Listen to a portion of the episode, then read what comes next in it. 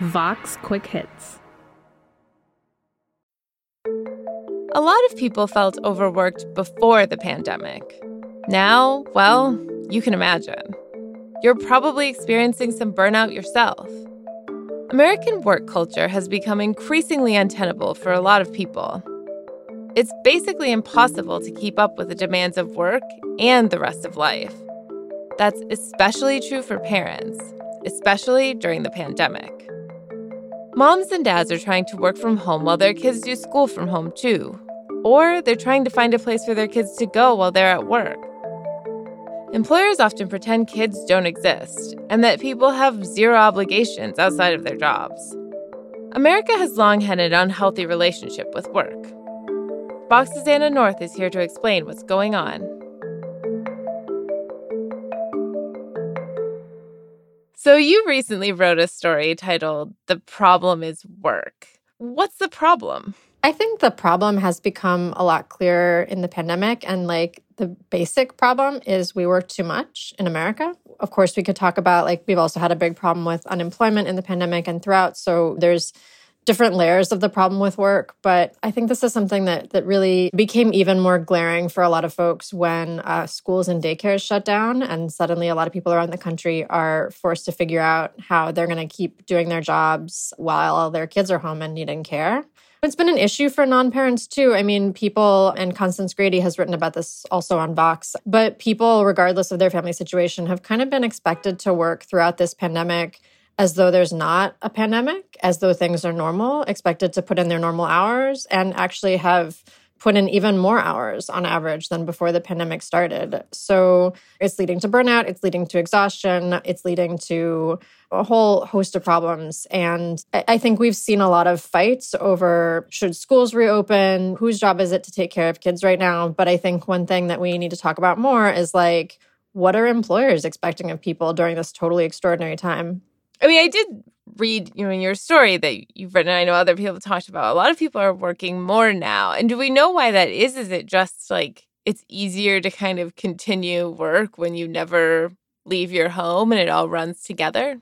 Yeah, I mean, I can just speculate here a couple of ideas. One, yes, I think for folks who aren't commuting, there's no longer a separation between home and work. A lot of people have been using this phrase we don't work from home, we live at work. So there's a sense you roll out of bed, maybe you give your kids some breakfast, do what you need to do, and then you immediately start without any kind of commute or anything.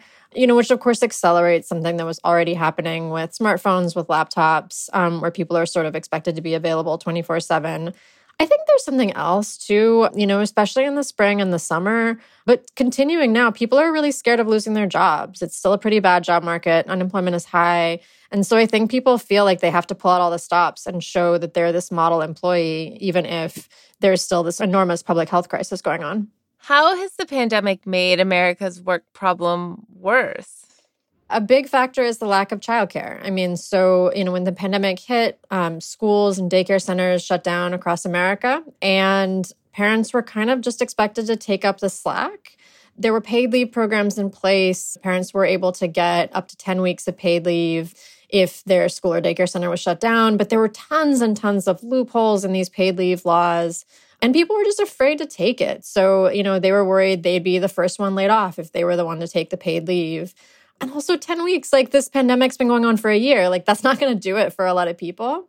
So i think that's a lot of it. The other thing i'll mention that's true for anyone is just stress. Like this is an incredibly stressful time. It's the time when millions of americans have been sick. You know enormous numbers of people have died. People have lost family members doing normal things is very stressful and difficult from commuting. If you do commute to going to the grocery store to trying to figure out what mask you're supposed to have at any given time like it's an incredibly stressful time to be a person it's a stressful time to be a worker.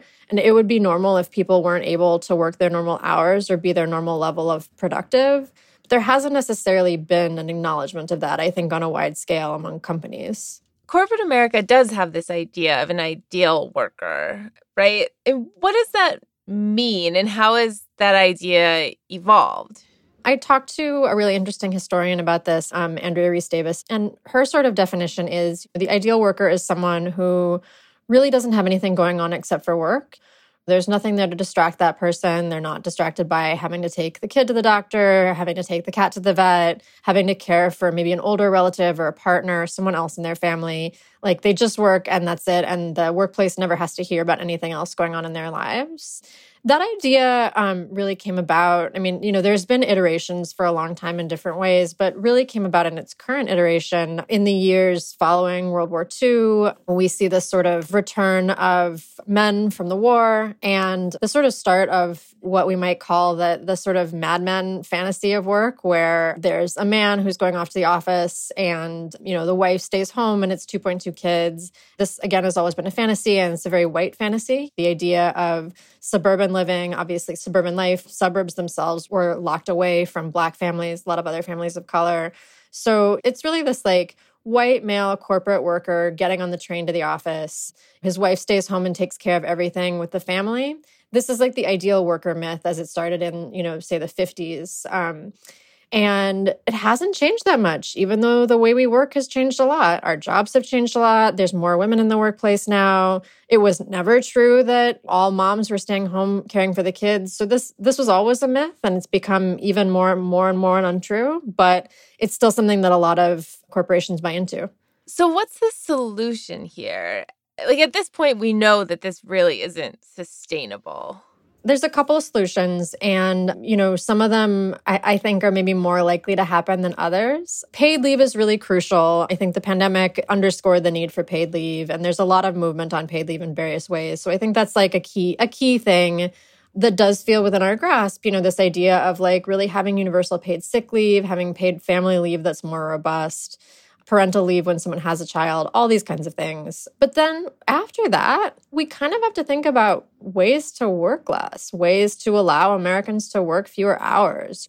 One sociologist I talked to talked about just companies somehow incentivizing companies to hire more workers. Like, you can say, oh, it's okay if you work like flexible hours while your kid's doing homeschool. But if your flexible hours are you're with your kid during the day and you're working all night, like that's not flexibility. That's not sustainable. That's just miserable. So, hiring more employees to allow people to actually work fewer hours. And then it's a time when a lot more people are talking about universal basic income just some way of giving people the means to live so that if they can't work that their needs will be provided for. I talked to really interesting feminist political theorist Kathi Weeks who has written a book called the problem with work. And she just pointed out that work as a way of meeting people's needs of distributing income through society it's not working it's broken. We just have to figure out other ways of distributing income and making sure everyone's needs are met because people's needs are not being met through their jobs yeah. right now I mean, it definitely feels like something that's been coming. And now with a pandemic, it's just completely not doable to continue like this. Or maybe we will.